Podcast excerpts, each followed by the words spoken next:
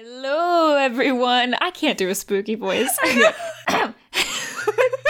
like I know what's coming, so I get so freaked out and like I, I have to like hold back the laughter. okay. You gotta go. Hello. Yeah, okay,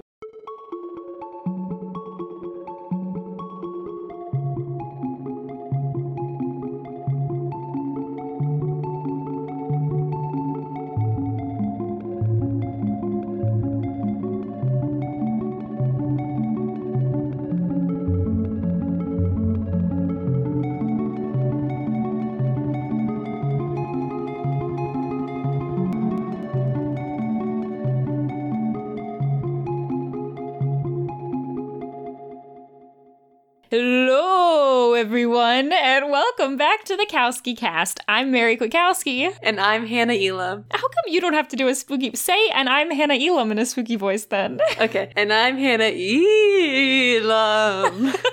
And today we're continuing getting spooky in September and continuing our coverage of the Netflix original series, The Haunting of Hill House. We're taking a look back at season one to recap the episodes and talk about all our favorite ghostly moments. Today we are diving right in with the fourth episode of the series, The Twin Thing. Last episode, we talked a lot about Theo, went through her whole journey from her time in Hill House to her time in the present. And this episode, we get to do a similar thing with Luke, which is nice because the balance was starting to get uneven. You know, it's like I had put a couple couple little coins in the Steve jar, a couple little coins in the Shirley jar, a whole bunch in Theo, and now I'm now I'm feeling like the Nell and Luke areas like they're getting empty. We got got a bit of them when they're kids, but we pretty much have seen nothing of Luke as an adult. So What coins are you putting in? I don't, I don't. This was just like it was just like a, a metaphor, like putting the. I don't know. I was actually picturing like the things they use in Harry Potter to like give house points. you know, like the big like house point things. What what are those called? Like they're not like jars. The house point things. that you put, that you put Yeah. the little, the little gems in. You know, they're not jars. What are they called? No, no one knows, and maybe we'll talk about it in the Harry Potter podcast. but in this episode of The Haunting of Hill House, They're hourglasses. okay. Okay. Sorry. The house point hourglasses. All right. I'm sorry. Can I continue? so now that uh we're getting more filled up in our Luke hour, what is it? House hour filled. Hourglass. Hourglasses? Yeah. yeah we're, we're Okay. putting more more gems in the Luke hourglass. Mhm. Yep. Now that we're getting our our Luke glass filled up with gems, we see more into his life and his most recent time in rehab. We also learn about the connection that Luke and Nell have as twins. Specifically, Luke shares a story about breaking his foot and how Nell called him later about complaining that her ankle hurt and she was icing it. And in the present, we see the whole episode Luke is cold and stiff and a, a lot of these symptoms are also corresponding to coming down from a, a high, right? He talks a little bit to Steve about that, but we know in this episode that Nell is dead. And so from this twin thing that they have going on, we can kind of assume that that's because of his connection to Nell and the fact that she's no longer with them. Yeah, there's a lot. I was trying to keep track of some of the twin moments that we get. We hear both of them say it's a twin thing several times in this episode. we have Luke wake up in the middle of the night because Nell was awake. We have the ankle thing that you were talking about, which is probably the most physical big thing we see or we hear about. Things like when Nell says, "I know that you're scared because I'm scared" to Luke. So there's there's a lot of little moments like that. They seem to really be able to sense each other. And then of course, throughout this whole episode, present day Luke is starting to feel cold, get chills, and then says that his arms and legs and muscles are seizing up, which of course is because we know that Nell has died and is, I mean, I don't know when the rigor mortis hits, but probably a few hours after. So going through all of that, which is very sad. We also get some gaps filled in in this episode because in episode one, I truly did think like, oh, Luke is, he's relapsed, he's using again. You know, we knew that he was in rehab and now when he's leaving Steve's apartment, stealing stuff, he was shivering and sweating and looking bad and he was insisting that it wasn't what we thought it was. And I didn't believe believe him, and now I do believe him because I've seen the whole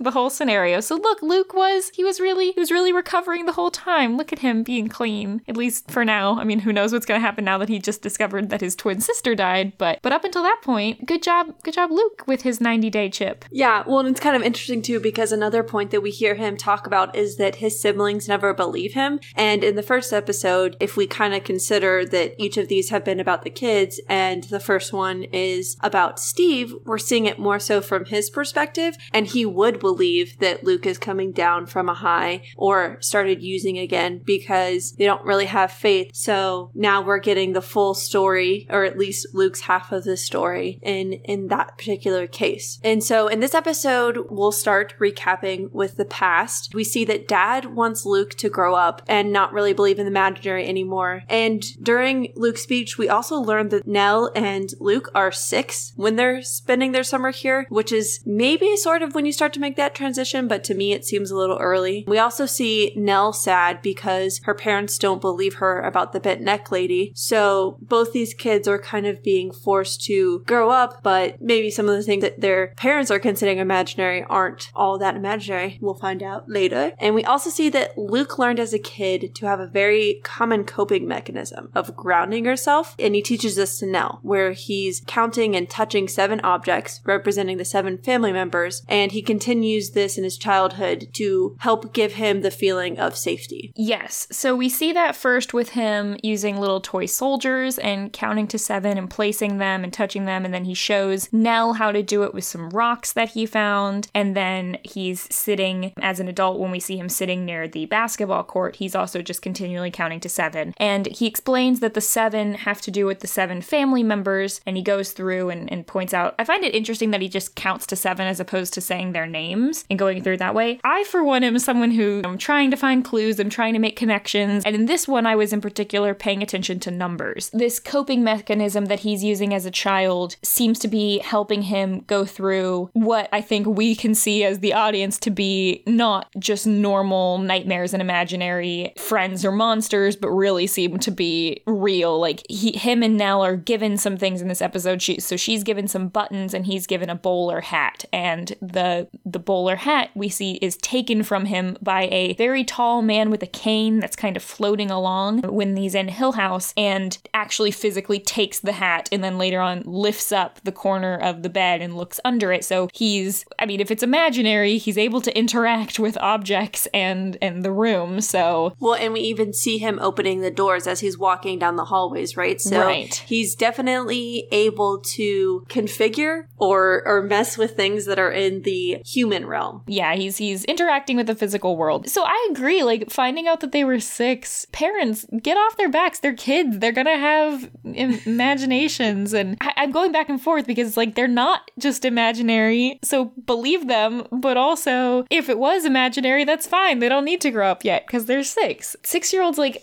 if I grew up living in this house, I mean I'm I'm already a person who I was telling my mom this story earlier today. I'm creeped out easily by stuff that people probably wouldn't find creepy. Like I have gone into bathrooms at restaurants that were just decorated in such a way maybe the the, the bathroom was like painted a very dark color with big like cartoon faces all over it, and it was creeping me out to where like I needed someone else to come in and I couldn't even like look at the walls. And this is as an adult, you know. This is not when I was a kid. I was totally envisioning child Mary doing No, this. No, no, this is adult me. And then I'm just very spooked out by things that I think are at all eerie. So I was at a, a dance that they were performing for this college, and it was held in a building that used to be a bank. And so down one of the halls, when I was trying to find the bathroom, there was like a big, you know, old fashioned looking circular, like bank vault door kind of thing that was just at the end of the hall open, you know, with darkness gaping behind it. And like that is the kind of thing where I turned the corner and immediately went, Ugh, and just some people would probably think it was cool, but in this sort of dimly lit building where there's a dance going on, I was creeped out and I couldn't I couldn't even walk down the hall to go to the bathroom. So why do these things always involve bathrooms? I don't know, but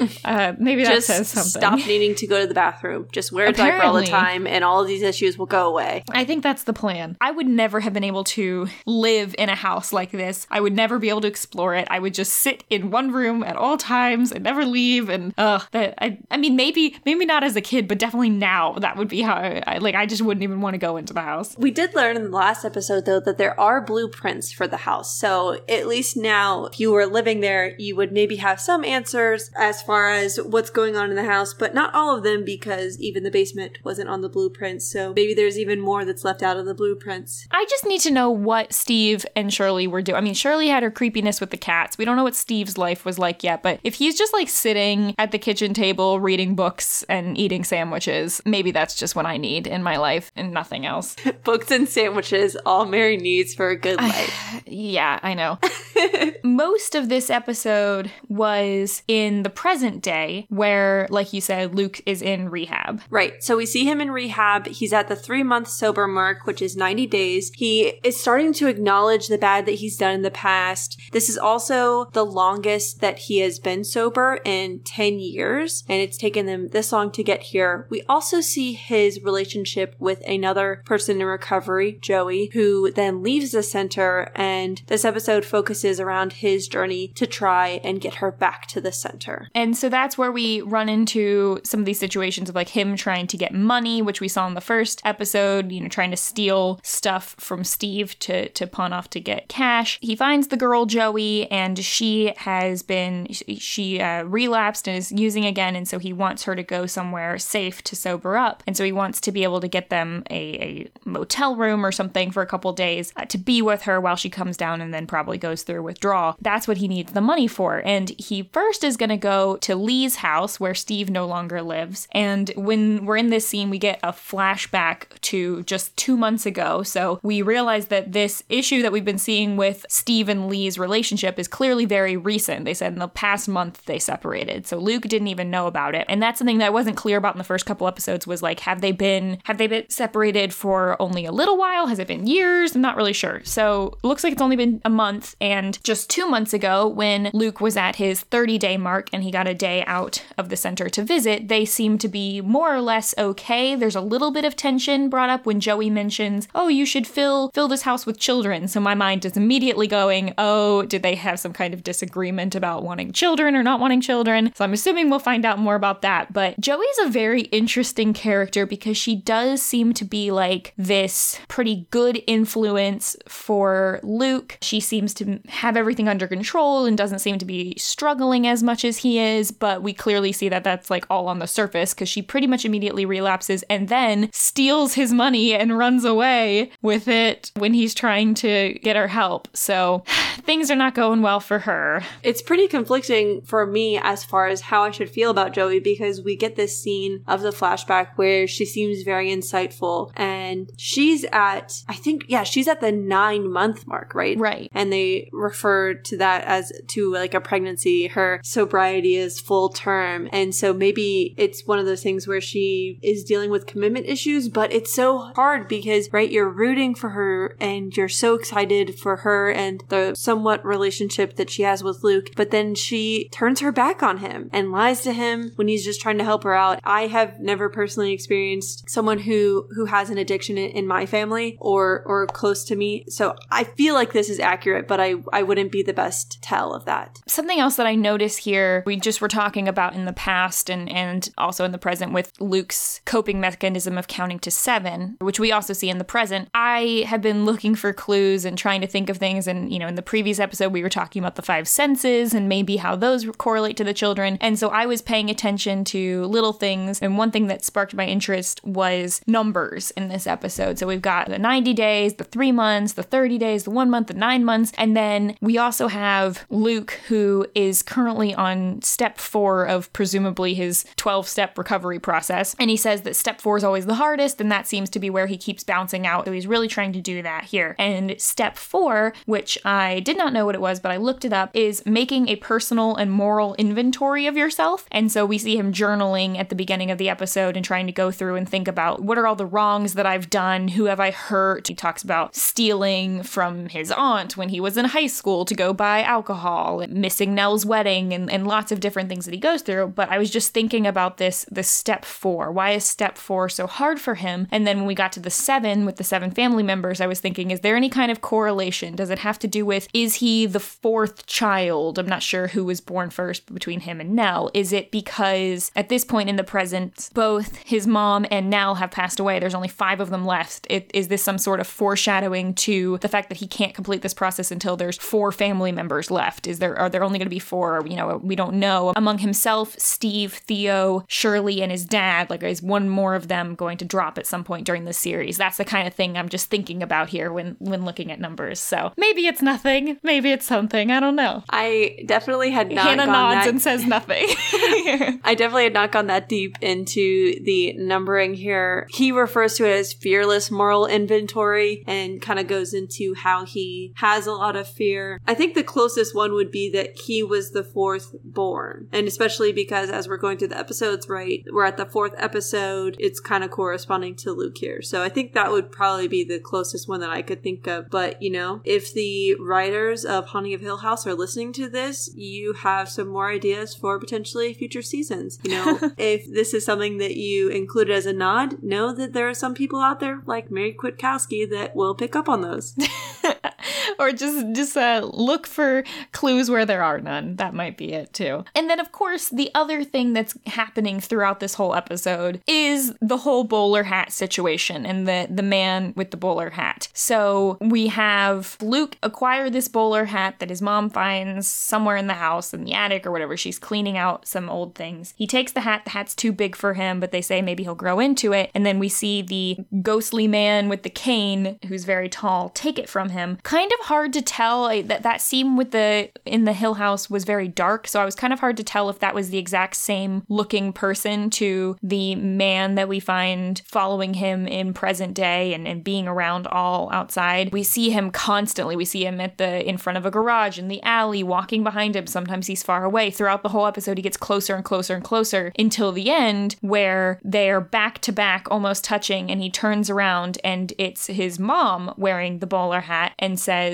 Come home. And then her eyes turn very bright, and that's right when the headlights show up for Steve and his recovery handler, Paige, who show up right then to pick him up. Yeah, so another thing that he goes over in his speech is that he started using to try and get rid of what haunted him in this in his summer at Hill House. And so I think this man in the bowler hat, and I do believe it is the same ghost. I, I mm-hmm. think that, you know, it's he sees it when he's a kid and now it's around him again. We see that ghost getting closer and closer until the end of the episode where he's straight up following Luke down the street. You're led to believe that this is exactly what he's trying to get away from, right? Is that potentially when he's high, that these visions aren't around him. He's able to think clearly, maybe more so, or or not be haunted. We do hear other people's stories where the things that haunt them from their past are actually made more prevalent by their addiction, like the man who only sees the kid with the melted eyeballs. Yeah, and that was a that was a really spooky and riveting story of the army guy who witnessed a, a young Iraqi girl burned and then her eyeballs melting down her face. He said like like running eggs, and that he he blinded himself using a knitting needle in order to not see it anymore. But he says I leaned on my habit to get rid of that face, and my habit made sure that I never would. And then Luke says not exactly the same thing, but a similar thing, which was talking about how he experienced his mom's death when he was six years old, and he always was hoping that his mom would come back every time he saw headlights, and his mom never did come back, but other things from his childhood did. And then we see the bowler hat man. So there's definitely some correlation there for sure. The bowler hat man, m- much more like the bent neck lady, though, doesn't appear to really be hurting him. I mean, it's spooky, it's there, it's following him, it's around, but it does not seem to be attacking him in the same way that the creature in the basement did. So we have these different types of ghosts here, and and I don't know if the connection I was supposed to make is that this person is his mom because of when he turns around at the end and sees her. I I kind of think that those are two separate ghostly entities or visions of some kind, but I don't know about you. Was, was that your impression that these were separate things? I definitely had that feeling. It's also hard to know, right? Because whenever we see the bowler hat man in the past and in the present, it's always the back of him. We never actually see his his face. So since he is from the past, I'm led to believe that it's not the mother. Also, when he turns around, the mother has the long hair, but the ghost that we see following Luke never has long hair. So I, I agree with you that I think that they are separate. And I, and I think this also leads more to the fact that this is just something in Luke's head that, that is actually haunt, just haunting him rather than maybe an actual ghostly presence, just because it does switch and it seems like most of the other times where, where the kids are having visions or seeing other figures in, in the real world, they're not always connected to Hill House necessarily. Like, you know, this is the first time where we see one that actually connects back to, to Hill House where when Shirley, when it's Shirley's ghost, it's the mom who is from Hill House, but it's also just a family member and Theo getting haunted by Mr. Smiley. And each of these are instances where they're not actually maybe real because when they turn around or switch on the lights, they're gone, right? So this is just something that Luke is maybe seeing and is having follow him, but may not actually be there. Right, more so in his mind. So there's a, a few other moments that I just wanted to mention here that I noticed. There's Nell as a ghost showing up in his room. Uh, he we see the same clip again of Luke waking up, presumably at 3:03 Eastern time, clutching his throat that we saw right after Nell died, or presumably at the same time she died when all the other kids woke up. And then we see the ghost of Nell standing at the foot of his bed, telling him to go. And then he has a note under his pillow saying, Don't follow me. Now, I know that we're probably meant to believe that this note is from Joey, but part of me almost felt like maybe it was from Nell or somehow associated to her of, you know, I died, don't follow me, don't go to the house. Kind of was the, a, a connection I made there. Well, and what's funny to me is that last episode we had Theo connecting Kelsey to Nellie, and in this episode we see Luke saying that Joey reminds him of Nellie. So all of the siblings are kind of not all of them, two of them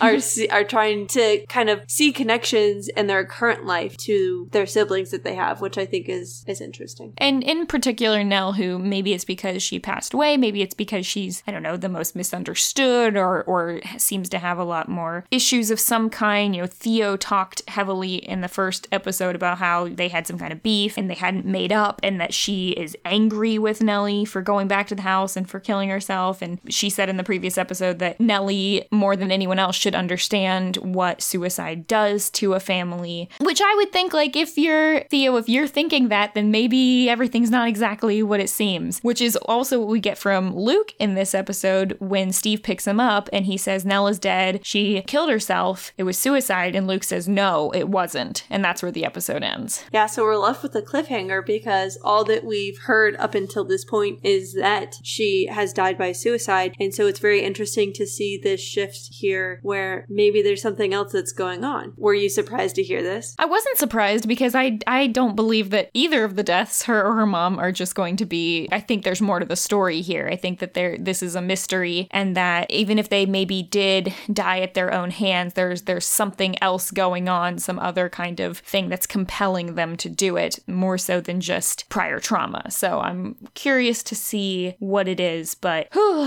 it, it- it's cut such a cliffhanger. I almost I almost kept watching to the next episode. So well, we'll see. and it's interesting to think back on the last episode again because we know that Theo at least understands something about Nell's past, whether it be from her her last visit to Hill House or other times, and we know that there was severe trauma because she l- sits down and just starts bawling. So it, we're definitely getting hints that that something else is going on, but don't really have any answers yet. no, Theo, communicate. People like let, let me know. I and the problem is, I bet next episode is going to be like, and now it's time for the Shirley episode or whatever. We're not going to we're not going to find out about this for a while, but whatever. It's a slow burn. It's fine. Um, okay, well, that was most of the summary of the episode. Shall we get into the segments? Yeah, so we've covered a lot about the Bowler Hat Man, also talked about Luke's experience with his possible Nell ghost, but then there's one other instance in the past where they're throwing buttons down the telephone like device and it gets stuck, but then it dislodges and we hear someone whispering Clara, and then Luke goes up into the bedroom where the top of the telephone is, and we hear Clara again, and we also see a reflection in the device of a ghost. Yes, it looks like an, an elderly woman, perhaps, and this is in the room with the, the bed that Theo said's a sick bed. And when they're up there, Clara is said much louder and it looks like, you know, this person in the reflection might be like right behind Luke. That was uh that was a, a tense moment for me personally just because like the bowler hat man didn't really scare me that much because you you saw him. You were, you know, he was slowly creeping on you. They they didn't he never really jumped out at you. They always just kind of put him in the center of the frame as opposed to the edge or something. But the uh yeah, the the Clara voice ghost was the one that threw me off the most. I will say at the end when the bowler hat man is following Luke is the most tense that I felt in this episode because you're just like, oh my gosh, he's creeping up on him, and then and then he, you know he, he turns around to it, and it's it's one of those where we kind of talked about in the first episode, right, where you do have some relief that's that's expelled when when you when he turns around because it is the mom, which is a more comforting image than what could possibly be here. Comforting, but something we still need explained. Yes. Yeah, I I, I get tense just thinking about it. It's it's funny because I still am feeling similar aspects to when I was first watching it, even though I have the knowledge of other things, just because it has been a while since I've watched it. So it's interesting to come back a few years later to, to talk about this. So in this episode, the would you rather, and you kind of already answered it, but the one I have is who would you rather haunt you? Right? The, we have the bent neck lady who's haunting Nell, and the bowler hat man who's haunting Luke. Yeah, I think I'm gonna take the bowler hat man just because I don't have to see their face and it's just the back of them. I mean, you're always going to be haunted by that idea that they could turn around, but if they're just gonna turn around and see my dead mother, then maybe that's better than. I think that the bent neck lady, there's just the long hair and the trauma and the creeping over top of a person is, is like, you know. For me, I would choose the big ne- bent neck lady just because she looms more instead of interferes, right? With the bowler hat man, we see him interfering with objects that are are in the house and taking the hat back. So that is a bit too far for me, I think. I don't know. I yeah, maybe, but I guess I'm thinking more of like the adult version of Luke with the bowler hat man, but the the stumping around and floating. I don't. Maybe he just wanted his hat back, and maybe he's gonna be happy now, and isn't gonna bother him anymore. Eh, I don't know. All right, we finally had one where we didn't necessarily agree on the answer. yeah. For superlatives, did you have a moment that you thought was the funniest or the most lighthearted for this episode? It's a really good question because there was a lot of tense moments. There was a couple motivational moments. I'm trying to think if there was anything that really made me laugh. Probably just Joey. I don't. I don't know. I don't really have anything that's like super fun. Do you have anything that's super funny? It, it's not funny, but I just felt pretty motivated when Joey was talking about her speech of recovery and what it means to her. And again, it just goes back to like she makes you really want to root for her, and it just makes it all the more devastating when when she relapses. I think there's that. I, I think maybe there's just like a couple one liners that were nice. Like every time Luke said, "Oh, it's a twin thing," kind of like the, the telling the story, his version of telling the story about when he broke his ankle and then getting a call from Nell talking about how she was icing it the whole time. I, I do feel like that was kind of lighthearted. So most of the conversation he had with Joey, what even if it was serious, was in a light tone because that actress was just very light and chipper the whole time. Yeah. And then for me, scariest moment, I would have to pick the bowler hat man searching for his hat uh, in the past. It, it's again one of the tense, most tense moments of the episode, and it's incremental, right? It, it starts to build because you hear the tapping, you wonder what's happening, you look and you see this man looming, and it's a very slow scene, right? It, it's not a quick moving zombie like you would see in Zombieland. It's slow moving, and so you just have this tension building the whole time. Once he starts to leave, you kind of breathe again like Luke does, but then he comes back for you, right? right. Luke hides under the bed, but the you know can't escape. The guy's gonna come in and, and then lift up the bed as well. So it was certainly drawn out, and and that's what we've seen from the show a lot of. It likes the suspense. It's not just gonna give you jump scares. It's gonna have these more slow shots and building where it's gonna force you to look at the man coming down the hallway slowly. So yeah, that's that's one for me. For me, the scariest moment, just because I've mentioned I'm more of an auditory person, was when when they go up into the bedroom with the sick bed. The grandmother says Clara very loudly, like right in your ear. That for me is the is the moment that's made me jump the most. On top of this, I know that that was a scary moment, but there's there were a couple little things that I just wanted to point out. Is I'm not sure if this would exactly fit under strange happenings, but just some things I noted. We have a moment in the past where, and this is right after Luke is given the bowler hat, where the mom says that she's having a moment of deja vu. And it's a very specific,